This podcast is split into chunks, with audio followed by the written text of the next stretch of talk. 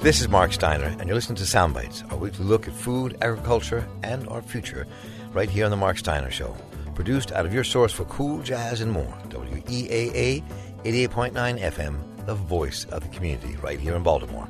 And also broadcast on Delmarva Public Radio, WSDL 90.7 FM. Today, Mother Jones food and agricultural writer Tom Philpott joins us to tell the story of a bee killing pesticide that the federal courts disallowed the EPA from approving. And we learn about an event coming up that's hosted by Days of Taste, a program that introduces school children to healthy food in creative ways. That's all coming up a little later in the program. But first, we speak to a really extraordinarily interesting man. When we talk to fermentation revivalist and author of the book Wild Fermentation, The Revolution Will Not Be Microwaved, and most recently, The Art of Fermentation, Sandor Ellix Katz. You do a lot of traveling. It's true. I do an awful lot of traveling. so how can you ferment when you travel so much? Um, well, I mean, you know, the, na- teasing, the the nature of fermentation is, you know, you you set these things up, and then um, they're doing their thing, and for the most part, you know, you don't need to be there to to, to help them, and you know, they need a little checking in on once in a while. Uh, on this trip, I'm gone for for nine days, um, but. Uh, um, but it's true. I mean, the amount of traveling I do definitely limits, um, you know, the range of what kinds of ferments I can um, actually be making. I'm going to ask you about that again, but I, I think let me just take a step backwards. I think fermentation is something that people hear about, but when you pick up yogurt or if you pick up certain meats and sourdough breads and other things, you don't pickles. The word fermentation doesn't come in your head, right? Well, I mean, you know, For the most part. what what foods come into people's heads when they think fermentation? I've learned varies quite a bit. Uh-huh. Um, but but you know what we're talking about when we're talking about fermented foods and beverages are foods and beverages that are produced by the action of microorganisms.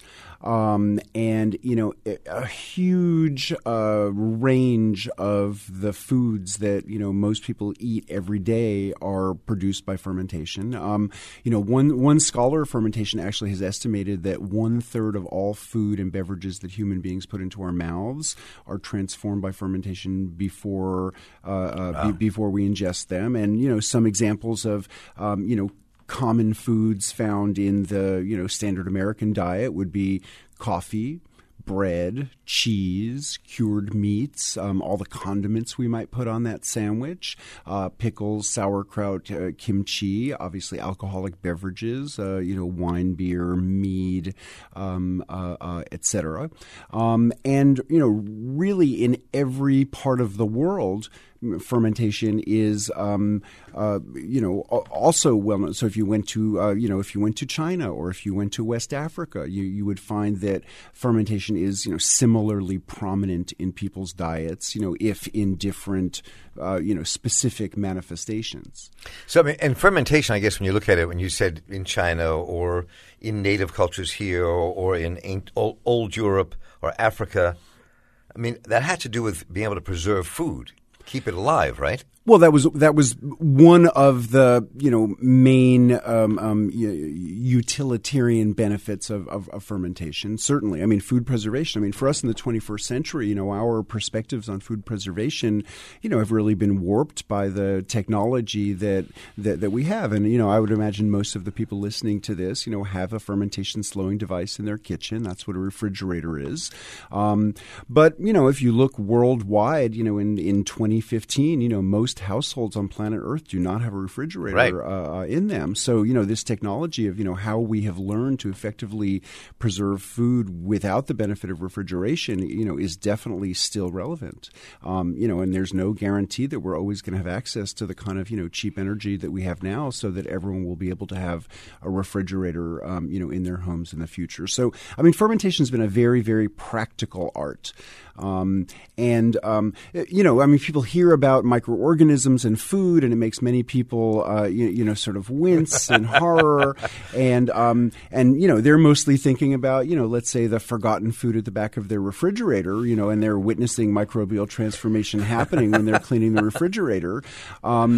Eh, but you know the, the the reality that that we now understand is that all of the plants and all of the animal products that make up our food are populated by elaborate communities of microorganisms. So, except in the case of food that is dried or food that is frozen, you know, microbial transformation is an inevitability. And so, you know, my, you know, theory as to, you know, why fermentation is practiced in every part of the world is that, you know, there's this inevitability to microbial transformation, but we can guide what direction it goes into. So, you know, rather than having microorganisms, uh, you know, decompose food into a disgusting mess that nobody would want to put into their mouths, you know, people, you know, learned through observation and trial and error how to, you know, sort of harness this invisible, you know, life force that's present in our food in order to derive various kinds of practical benefits, you know, from producing alcohol to preserving food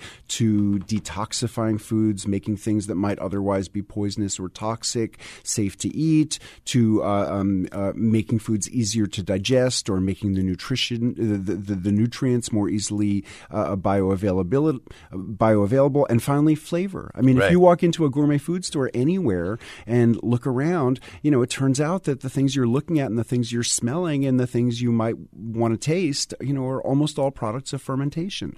And it's because fermentation creates these strong, compelling flavors. And I guess the, the fermentation for, for, depends on your ethnic origin. But but but but I mean, you, I remember I've heard you say before that your your first love of fermentation were pickles. This is true. Kosher pickles. Yeah. right? Yeah, yeah. So I mean, you know, I mean, I, I, I, grew up in New York City, and you know, my grandparents were immigrants from Eastern Europe, and um, um, you know, the the Eastern European you know Jewish culture that exists in, in New York City, you know, certainly brought the pickles and and many other culinary traditions of Eastern Europe, you know, with them, and you know, that's certainly the flavor that first caught my attention.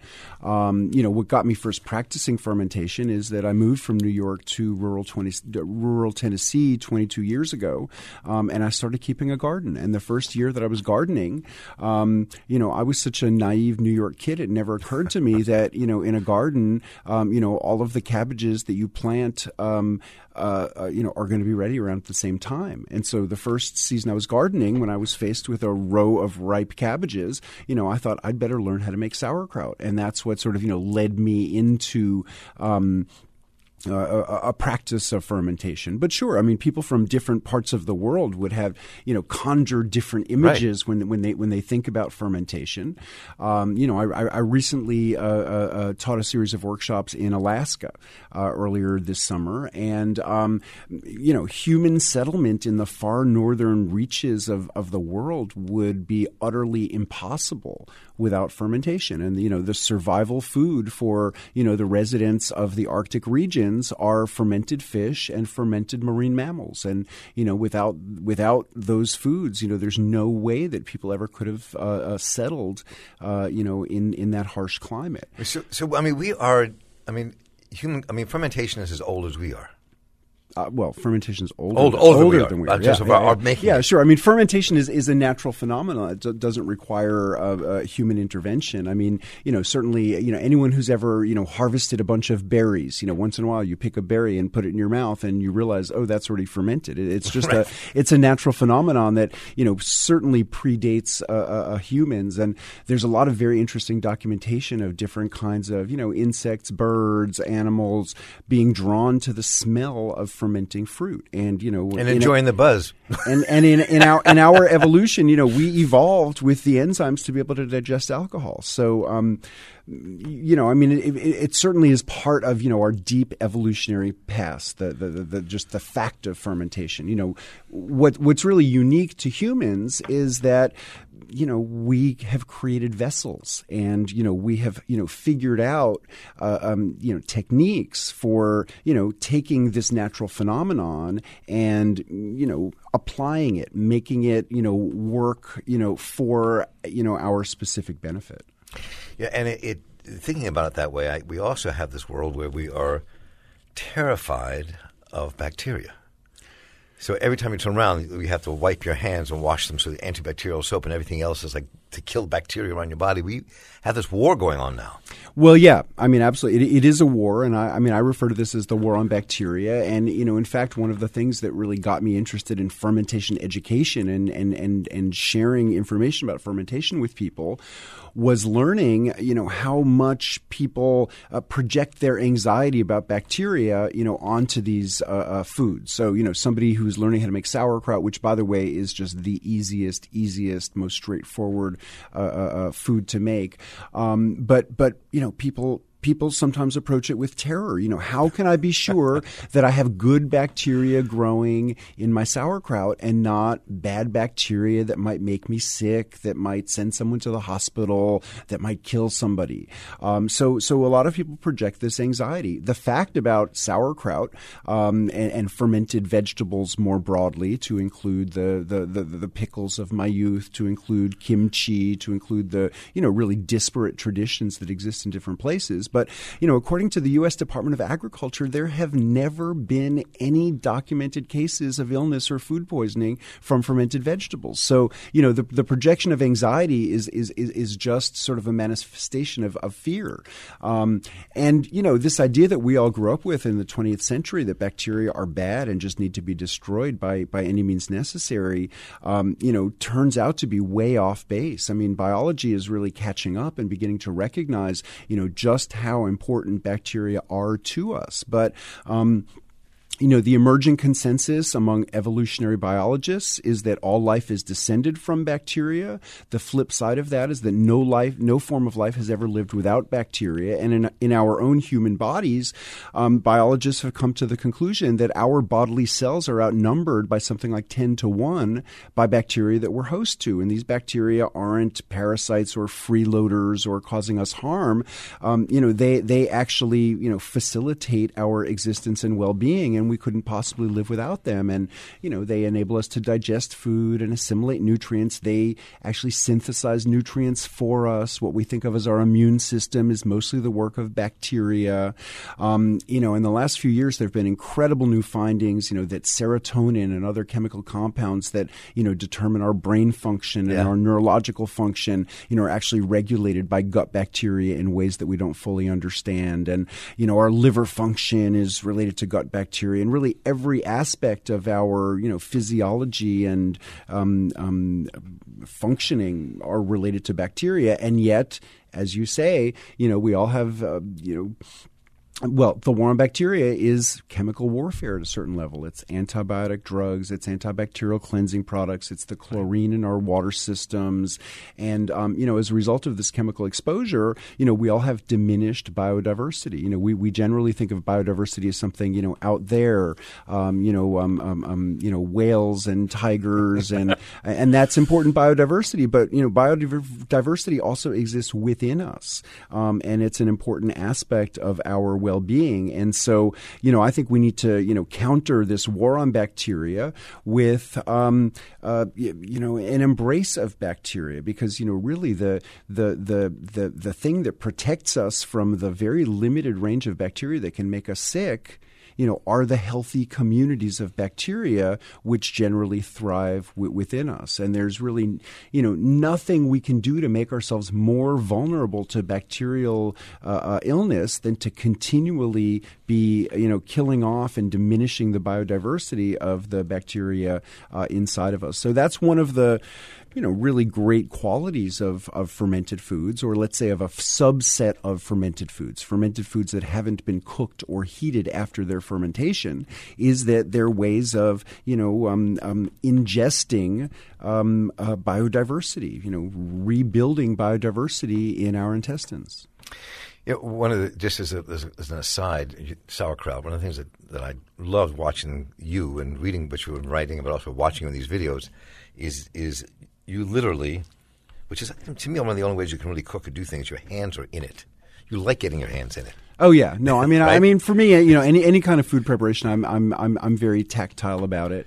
Um, and actually, la- la- last night at the event uh, uh, uh, uh that we had, there was um, um, a woman who uh, works with school kids here in Baltimore at the um, uh, you know at, at, a garden that the that the I guess the school district maintains. Um, but she was telling me about her um, uh, uh, sauerkraut experiences with kids, and it's all about the tactile. You know, I mean, when, once kids have their hands in it, you know, they're they're kind of invested in it. Like they want to know when it's going to be ready and when they when they can try it. And right, it, and right. it becomes something that's that's exciting and interesting to them. Um, um, but no, I mean, I'm I'm I'm I'm very committed to uh, to, to, to using my, my hands, and um, you know, in, in Korean cuisine, you know, they talk about the hand taste that food has. Um, mm, you know, really, and that that's the you know ju- just the intangible qualities that come from you know its handling by whoever is is preparing the food. Did you eat meat, by the way? Yeah, sure. I'll, I, I mean, I'm an omnivore. That's what I thought. So I was just checking. Enjoy, I, I, I enjoy all kinds of foods. Yeah. So I'm just thinking about that. Last night just making these turkey burgers and I'd come up with a brand new recipe and was actually being able to put your hands inside the burger and all the sauce to put them together. It's the way it just felt like this way you're supposed to do it, yeah. and not just well. And I mean, I think I, I, think that you know this is another interesting manifestation of the war on bacteria. This uh, you know idea that it's bad for people's hands to to be on the food, and for the most part in restaurants and in you know commercial food production, um, um, you know that that that that that is you know looked down upon and uh, and, and and forbidden. Um, but uh, but I think it's really it's it's it's an important connection to the food, and you know I mean I think hygiene is certainly important, and making sure that you wash your hands before you're right. you're handling the food. But um, you know like assuming that you do that, I mean like I don't think that there's any um, you know added safety risk by by handling the food. I agree. And by the way, there's another aside. You know, you're in Baltimore, where you're we're sitting now, is actually one of the sauerkraut capitals of the planet. Okay, I, am tell me more. This is a city because of German immigrants that brought sauerkraut to Baltimore, and but what happened here, it went all across the ethnic cultures, so that every culture in Baltimore, the black culture, the Jewish culture, all the cultures in Baltimore have adopted sauerkraut as part of their diet. And every Thanksgiving table, because I've talked to people around the country, they've never heard of this before, but every Thanksgiving table, no matter what ethnicity it is and who's mixing there, is sauerkraut. This oh, is okay. sauerkraut. This is sauerkraut central. All You're right. sitting that, that, in. So that, that, that, you should feel at that's, home That's here. good to know. Yeah. so what, what, what a beautiful tradition. it is. Well, it is. It is. I thought my Thanksgiving table was the only one that had Thanksgiving that had uh, sauerkraut on it. all over Baltimore. all over Baltimore. Sauerkraut's everywhere. So um, I just had to throw that out since you're here. But uh, I did take a step backwards for a moment because you you had an interesting sojourn on your own getting to this place. You spent, I mean, you actually started your young life out as a policy analyst in New York City, right? This is true. I, I, I, I, I mean, I, I, was raised in New York City. Um, you know, I ended up working uh, in municipal government. I was, um, I, I, worked in the Manhattan Borough President's office. Um, um, you know, under a Manhattan Borough President named Ruth Messinger, who was a wonderful oh, wonderful yeah, person, sure. and um, um, and uh, and I mean, I found that work really, uh, you know, really exciting for for a while. Um, and uh, you know, almost 25 years ago in 1991, I had a you know sort of a uh, you know an event that sort of like shifted everything in my life, which is that I, I tested HIV positive, and it really changed my perspective on you know, a, a, lot of aspects of life, but certainly on the career that I was leading. And I, I sort of walked around in a daze for six months, you know, just thinking, wow, something big has to change in my life. Um, you know, this this really isn't isn't working. And um, you know, during that time, I just sort of randomly met some people who lived in this community in Tennessee. It sounded very intriguing. I went and I visited them, and a, a year later, I found myself. Um, you know, leaving my apartment, leaving my job, and um, you know, moving to this community in rural Tennessee. And I've, I've lived in Tennessee ever since. I stayed at the community for 17 years, and now I live down the road from the community. But you know, that that is the context in which I started my exploration of fermentation. You know, I thought that um, you know, eating good quality, fresh, organic food, drinking good spring water. You know, I, I just thought like you know, good living would uh, would would keep me healthy. And it has. Well, I mean, it it has and it hasn't. I mean, you know, certainly I feel I feel great right now. Um, I mean, I've been on you know uh, antiretroviral yeah. drugs since uh, 1999, and you know, I really like to be clear that you know fermented foods are not a cure for HIV. Um, you know, they're not necessarily a cure for cancer. They're not necessarily a cure for diabetes. Um, but I also, at the same time, I feel like they have played a huge role in you know just my overall um, uh, well being and you know that's the thing is you can't expect you know any particular food to be a cure for Right. you know a particular disease. Like that's really unrealistic and we live in a culture where you know often um, you know pe- people just want a magic bullet. You know our model is a pill that you can pop and you know if you can get that kind of um, um, you know uh, a total transformation from a, a single food you know people you know what is the what is the superfood that's gonna going to change everything? And I mean I think sauerkraut and other fermented foods you know we could think of them as as as superfoods if if we want to, but you know they're not cures for particular diseases. However, you know, incorporating these kinds of live bacterial cultures, building biodiversity in the gut can definitely improve digestion, improve overall immune uh, uh, function, um, possibly improve mental health, and that's huge. And you know, uh, you know whether whether you're living with some kind of a chronic disease, whether you're you know facing an acute health crisis, whether you're you know just experiencing the um, effects of aging like most of us are, or whether you're the healthiest specimen in the world, um, you know those kinds of enhancements can can definitely improve your life. And it's interesting, this, where you, when you moved to Tennessee, um, as someone who also spent some time in communes back in the day, this place that you moved to, Short Mountain, Yeah. and was a consciously gay, consciously queer commune of men and then men and women coming together to live apart and away from the straight world and to kind of create something brand new. That, at least that's what I've read, which I found really fascinating. Yeah, I mean, um, yeah, I mean, it's a, it's a, it's it's it's a queer commune. I mean, that's a pretty it's a it's, it's a pretty unusual concept. Yeah. um, and Not a common uh, one.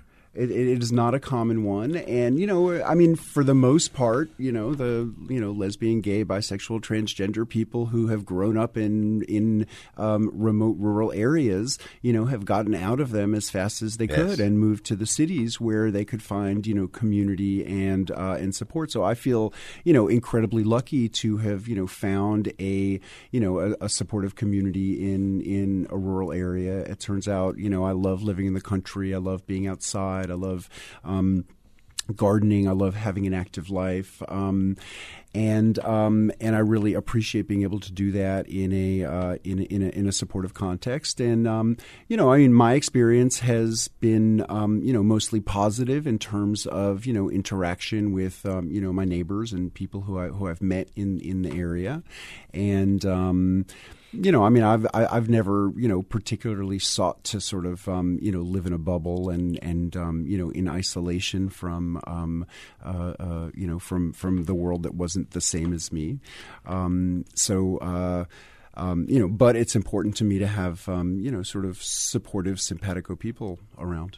And it's interesting that, that the way you chose to lead your life and what you getting into fermentation, getting into growing food, building your own life for you and others around you. The the celebrity you received, the books sending you across the globe to kind of teach it was not part of a plan.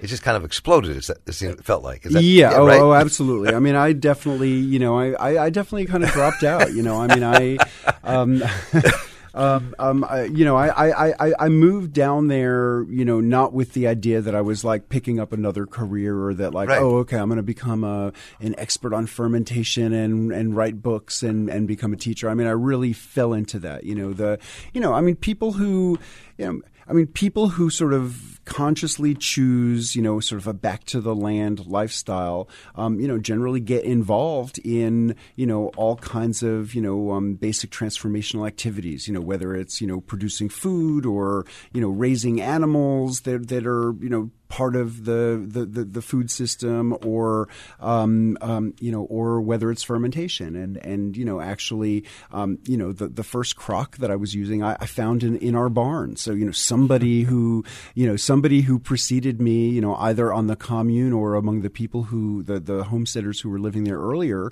um, you know was also experimenting with fermentation. This is was not a you know sort of unique thing to do um, because once you're producing food, you need to start thinking about practical issues like how to preserve it.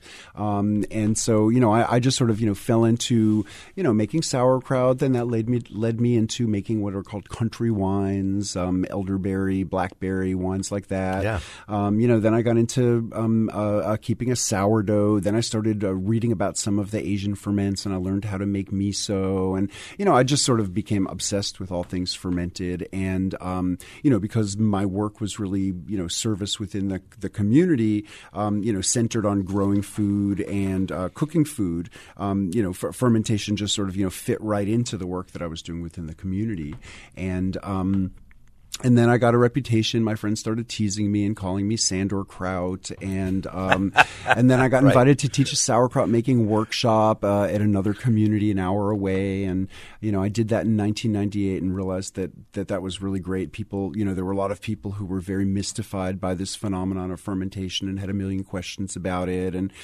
um, you know, that became an annual event for me. And then one year I missed it, and I decided to to write a little zine so that I could be present, even though I wasn't able to be there. And then the zine gave me the idea that I could write a book about this. And then the book led me into more teaching. And um, I mean, I have no formal background in fermentation. I mean, certainly I didn't study food science or microbiology or culinary arts or or anything like that. Um, so you know, my education has been experiential education but you know, since I since my first book came out, Wild Fermentation, in 2003.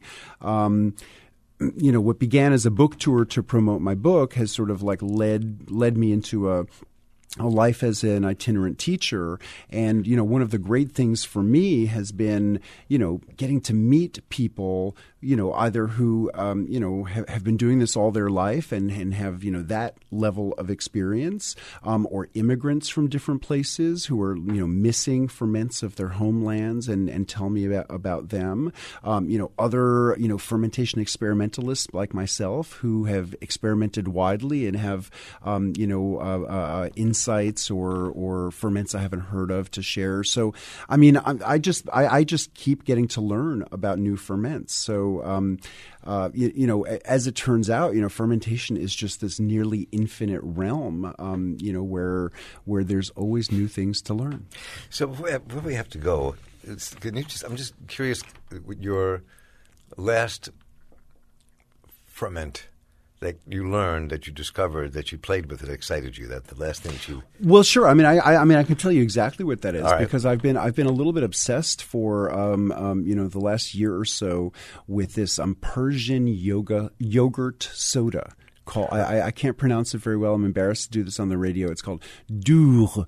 I'm sure you, you are going to have an Iranian listener. My personal listeners will say whether, yeah, yeah. Iranian will say whether it's right or not. Um, but but but it's this like carbonated yogurt soda, wow. incredibly delicious. Um, you know, most of the contemporary Persian cookbooks that I've that I've uh, uh, looked at, you know, if they have a recipe for it at all, it just says add carbonated water to yogurt.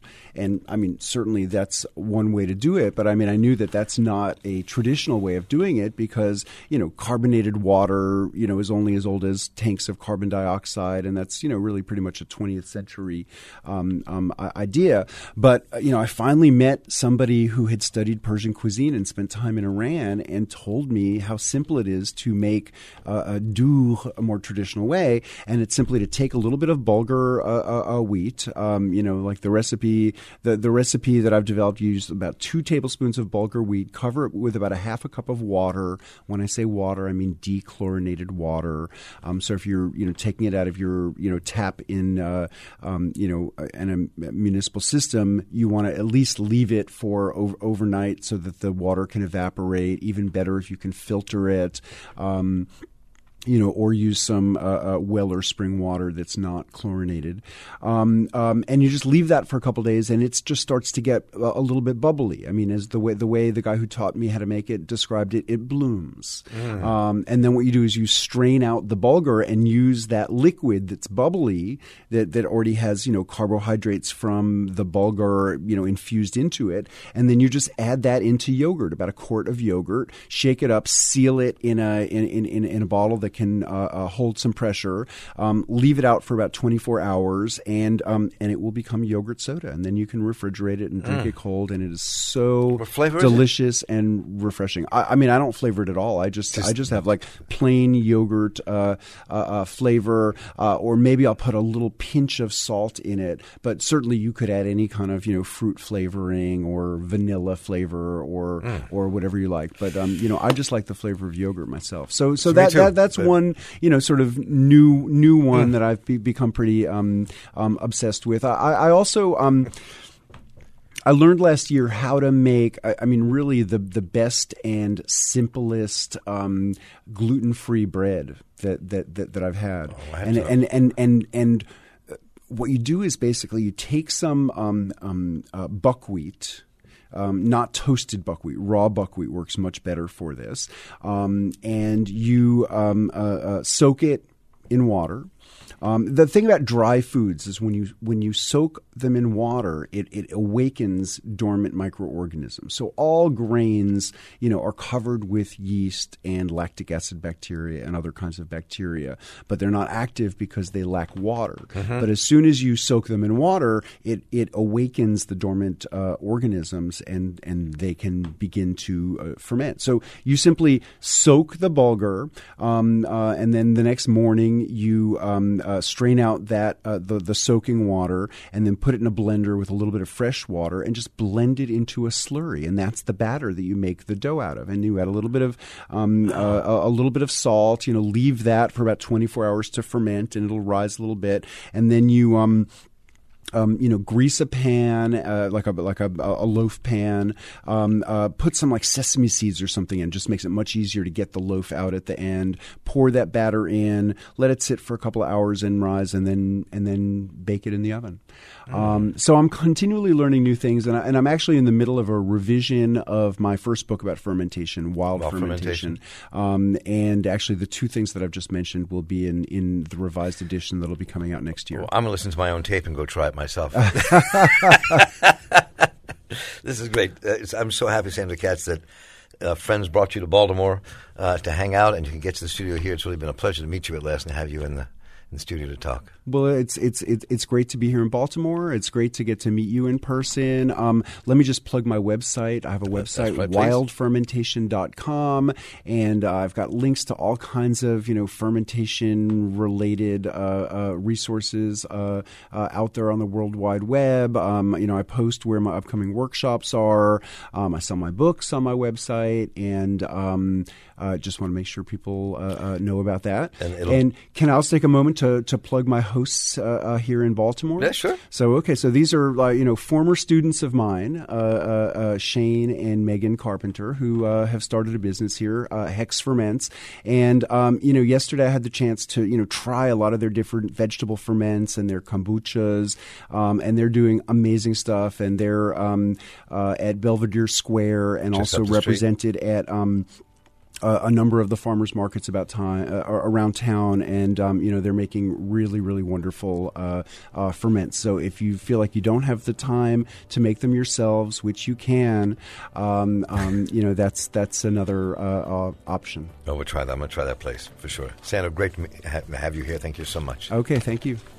You're listening to Sound Bites, our weekly look at food, agriculture, and our future here on The Marc Steiner Show. Right from your source for cool jazz and more, WEAA 88.9 FM, the voice of the community.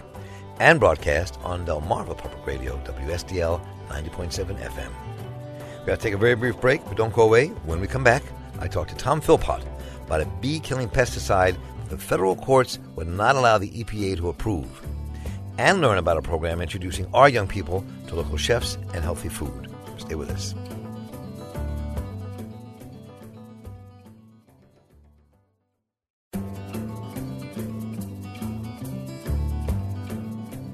Welcome back. This is Marc Steiner, and you're listening to Sound Bites, our weekly look at food, agriculture, and our future, right here on The Marc Steiner Show. Produced out of your source for cool jazz and more, WEAA 88.9 FM, the voice of the community, here in Baltimore. And also broadcast on Delmarva Public Radio, WSDL 90.7 FM. I'm joined now by one of our regular commentators here on Sound Bites, Tom Philpott. Tom Philpott is the food and ag correspondent for Mother Jones Magazine and co founder of Maverick Farms, a center for sustainable food education in North Carolina. This week he joins me to discuss his recent article, Federal Court to EPA No, you can't approve that pesticide that kills bees. And uh, Tom, it's been a long time. Welcome back to Soundbites, the Marc Steiner Show. Good to have you here.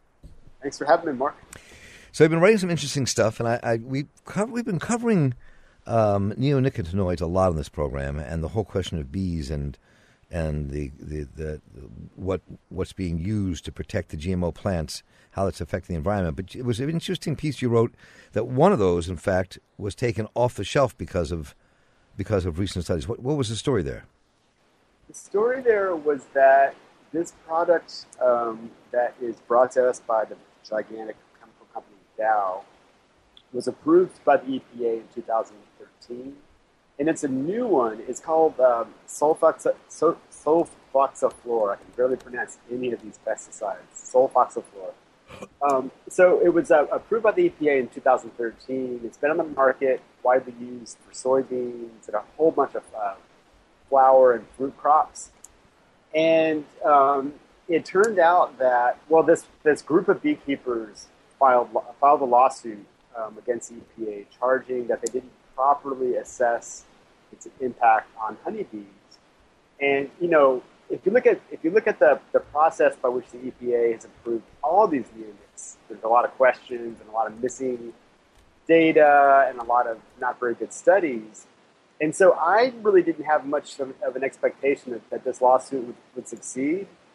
And a federal judge returned a decision just last week um, saying that the EPA had improperly approved of this drug. And if you dig in and read the decision. It's a really interesting look into how the EPA works with these companies and how the whole process works. So, what, what did you learn? Well, so what the how the process works is that the companies supply studies, and so there's a particular need when you are using these kind of widely used pesticides to supply studies on how they impact pollinators because we're obviously in this pollinator crisis. And um, what what the judge found was that the uh, you know all of the studies were generated by the company itself. So the company is responsible for testing the product on, in this case, on bees. And it turned in these studies um, finding that the product didn't harm honeybees at all. But when you look at the studies, all of them were using a much lower dose than what Dow was asking for to, for the maximum dose per acre for farmers using the field. The studies were explicitly using doses a fraction of the uh, the amount that they were actually hoping uh, farmers would use, which is just insane. It's like, what is that telling you about? You know, if if I say that, you know, this this food is not harmful at all at um, at one teaspoon a day. If I have a study that shows that, but then I'm trying to give you a dose of 10 teaspoons a day, then the study that I supplied didn't really tell you anything about it at all. And that's what the, um, the that's what Dow was doing. And so the EPA's first reaction was to say, well, this isn't quite adequate. There's, you need to do some more studies. We're not, we're not satisfied with this, but we'll give you conditional registration. What that means is that you can go ahead and sell it, but we, we are expecting you to come up with more studies that prove, more and better studies that prove that the stuff is not harming bees. But then, and this is the part that really shocked me, two months later, the EPA took away the conditional bit of it and just unconditionally registered this pesticide, uh, allowing it to go out into the world.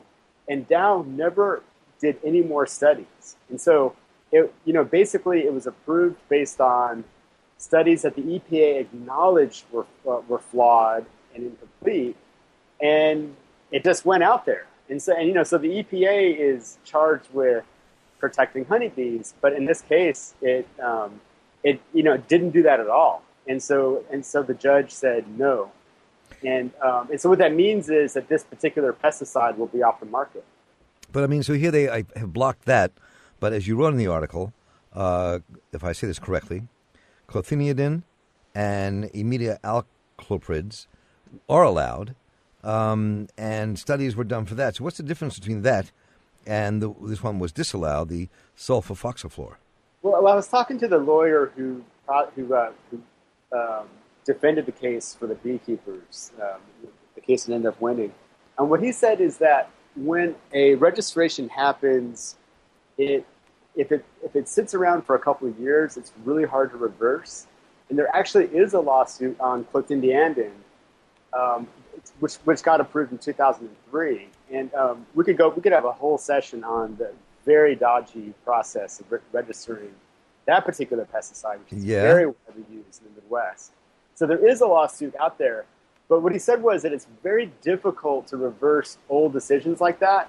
And this decision, ha- um, this registration happened in 2013, and the beekeepers within two months had filed their suit. So it was a very instant reaction. Everything was very fresh, and and so the judge was more likely to take a close look at it. Whereas these old registrations that are you know more than a decade old are really hard to reverse. But what it does do, this decision, is it sets a precedent, uh, as he explained to me, that the you know basic thing these companies show is that at the doses we're using in the field, these pesticides are unlikely to kill a bunch of bees immediately.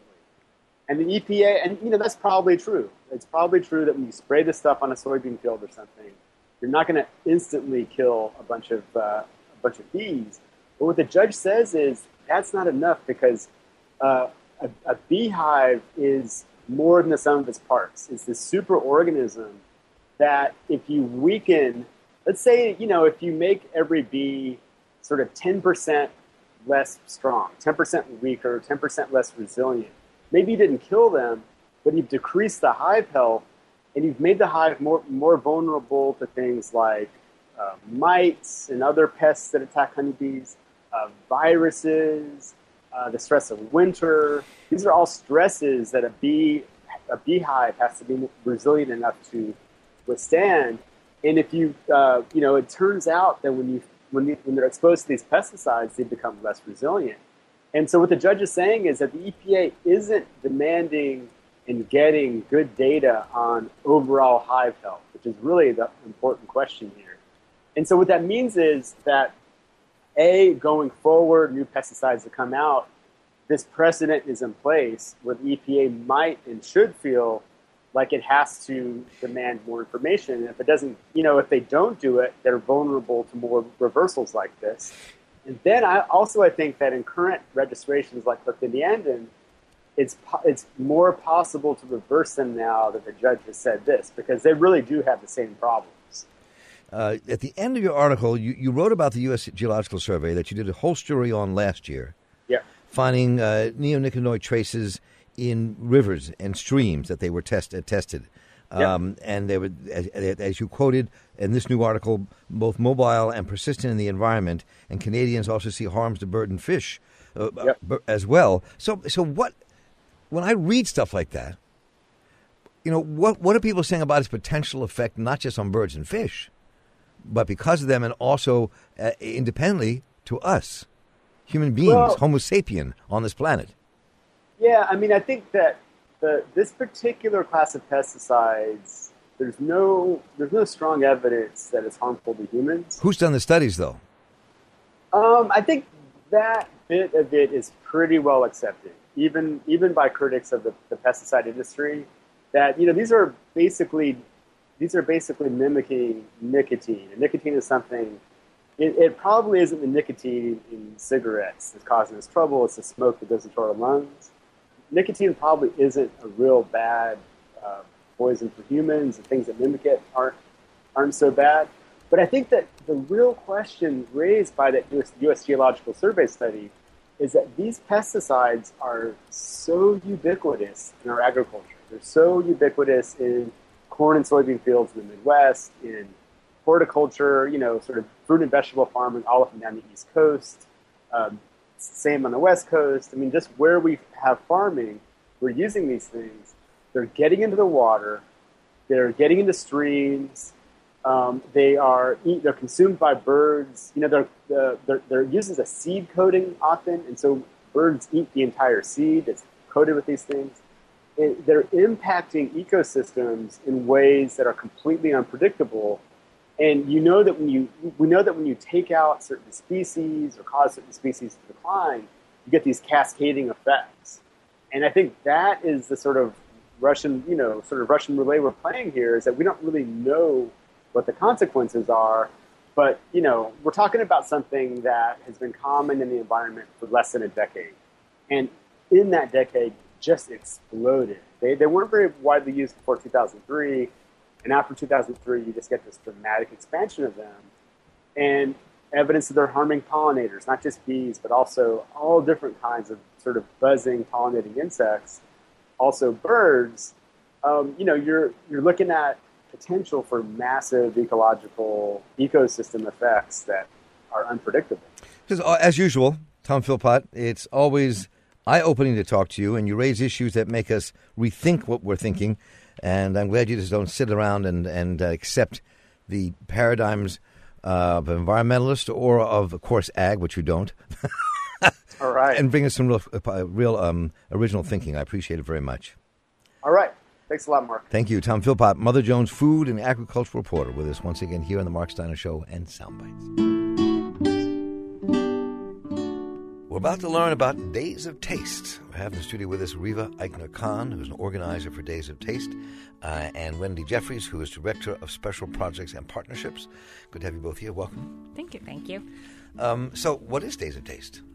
Days of Taste is a discovery based food program for elementary school children that brings together professional chefs, farmers, and community volunteers to introduce children to the elements of taste and to teach them how food travels from farm to table. And basically, we want kids to enjoy eating healthy food. so, right, I understand that. No, that makes sense. So, so what? And I think that's been a, a, a, project that many people have worked at in different public schools and other schools around the state and country. So, what form does that literally take inside the classroom? Well, it's a three morning project program, and I think that we're distinguished by three major things. Number one, the kids learn from professionals. We actually have professional chefs, some of the best in Baltimore. Um, Spike Gjerde and Opie Crook from Woodberry, John Shields from Gertrude's, lots of great chefs. We have the great farmers. The kids actually go to a farm and learn from the farmers. And then we have the community involvement. So that's one aspect. Another is that they're very they're always doing experiments, tasting different foods, combining them, comparing them, preparing a salad themselves in groups. So that's another thing. And the last thing is that we focus on taste. So we really have the kids tasting all the time and trying different foods that are literally fresh from the farm. I mean, when they go to the farm, they yank it out of the ground and then they taste it. So it's three mornings in, in elementary schools. So how many schools are you in? Uh, we're in actually about 36, I'd say, a year because we do the program in the spring and in the fall at different schools in Baltimore City, Baltimore County, Howard County, and we just started in Harford County. So, how, so, so how does this exist? I mean, how do you make this thing happen? So, if you're if you're director of uh, social projects and partnerships, that's part of what you do, right? It is. Um, yeah, we kind of do it in a few different ways. One is we are lucky enough to have amazing chefs and farms farmers, as Riva uh, mentioned, who volunteer their time and their effort, and a lot of times provide products for us to use. You know, the chefs bring a lot of the ingredients the kids get to taste, so um, it doesn't happen without with those folks. It also happens when we have a lot of schools and principals who are really interested in the program and want to bring us in, and so we have without you know their ability to find time in the crazy school day to let us come in with our with our boxes and our baskets of food um, doesn't happen. And then obviously um, because it's free to students in schools right now, we have to look for funding obviously to fund other things like getting the buses so they can go to the farm, um, getting sure that all the materials are there so they can you know we try the did experiments. You know, that we bring powders and jelly beans and all these kind of things, and so those are not free, unfortunately. So we do a lot of grants. We look for funding that way, and we get a variety of uh, funding, both public and private, to do this. So, and so, and when you do these for three days, what do you what do you expect the kids to walk away with? A lot of things. Each one takes something different back. Some of them are just so amazed when they go to the farm and they see how big it is. A lot of them love meeting a chef. Chefs are rock stars of today, and they will want to be a chef. We want them, though, to come away understanding that what all these things that they learn are healthy in school because we complement the school curriculum. So all these things that they learn are healthy actually taste good. They kind of think it's mutually exclusive, And I think when they do Days of Taste, it's a lot of fun and they're in control and they're working with their friends and a professional chef and they saw the food and the farm. It all comes together and they say, hey, you know, this is pretty good. Do they cook? They actually make a salad. So we don't we don't try to bring in, you know, we do it in the classroom. So we have to be pretty flexible. We bring in the bowls and the whisks. They all feel like they're, you know, They I think they're cooking. yeah. They they really In fourth grade, good. that's cooking. That is Yeah. cooking. That's cooking. Yeah. You watch it happen? Oh yeah. So Yeah, I mean, and they really get into it, and I think, I mean, that's one of the things that they walk away from is that I can do this. You know, they're really proud of what they're doing, and one thing that we just started this last semester um, in the schools, which I think is one of the biggest takeaways, is in a couple of schools we were lucky enough to um, give them kind of take-home salad in a bag. And they would literally go home um, with a salad ingredients and a recipe, and they would sort of show their families how to do this, and they would actually cook it or make it at home. And so they got to really show off what they had learned in this three day program to their families and have their families enjoy it. Um, and we got some really good feedback both from the family members and the students that this was a pretty cool experience. And you know, I, I think you know we think, oh, it's just a salad. Um, you know, we make that at home all the time, but for a lot of these students, it's not something that they do all the time. And so be able to a to be able to do it in their house, but also to show their skills off and talk about well, when the chef told me how you whisk, this is how you whisk. You know, that kind of interaction um, is something that we we're really excited to try out this semester and have seen a you know it be very successful, and so we're hoping to continue that moving forward. So it's sort of that what we're trying. One of the things we're trying to walk away with, have the students walk away with, is that this is not a one-time thing, um, but trying to sort of begin to help them understand that these are, these are things that they could choose to do and change their behaviors or continue behaviors they're already doing, um, and it's a pretty cool thing to do. how do people find out about getting to this place? Well, they can go online to www.farm2chefmd, as in Maryland.com. Um, or if they're interested in Days of Taste, they can email at daysoftasteinfo at gmail.com, and we'll be happy to tell Sure. them anything they want to know. And if they want to see Days of Taste firsthand, just send info to send an email to that, and we will invite them because Days of Taste actually is starting one week from today. And we and right. every and, And every it- school needs volunteers. Yes, every school needs volunteers, but they are welcome to come and just watch it. We won't just rope them in to volunteer if they if they just want to come and stop by. It's only the morning, so Well, we'll put all this on our website, and I think it's very exciting. I'm, I really am curious to see what you all do in the classroom and come check that out. We'd love to have you. And- Yeah. And October 5th is the day, Yep. and we'll put it on our website. But again, to get tickets, you go to www. Uh, dot farm to chef md.com. So, and this has been, I'm, I'm looking forward to this. I, I think it's going to be phenomenal watching these. days. I love watching kids do this kind of stuff in classrooms. I think it's really important work. Um, and I've been looking forward to you all coming in. Uh, you just uh, heard Riva Eichner Khan, who is the organizer for Days of Taste, and Wendy Jeffries, who is the director of special projects and partnerships. Good to have you both in the studio. Good luck with this. Thank you Thank so you. much. Thanks. The Marc Steiner Show and Soundbites are productions of the Center for Emerging Media and made possible in part by the Town Creek Foundation. Our producers are Stephanie Mavronis and Mark Gunnery. Our engineer is Andre Melton. Our engineer at Delmarva Public Radio is Christopher Rank. Our interns are Calvin Perry, Manifa Wilson, and Sienna Greaves. Our theme music is by Wall Matthews of Clean Cuts. Send me your thoughts about today's show to talk at steinershow.org. To podcast The Marc Steiner Show and share it with your friends, visit us on the web at steinershow.org or listen to us via your favorite podcasting app. You can also learn more about Soundbites and listen to past episodes of Soundbites at soundbitesradio.org. And for your source for cool jazz and more, WEAA 88.9 FM, the voice of the community, and WSDL 90.7 FM, Delmarva Public Radio. I'm Marc Steiner. Take care.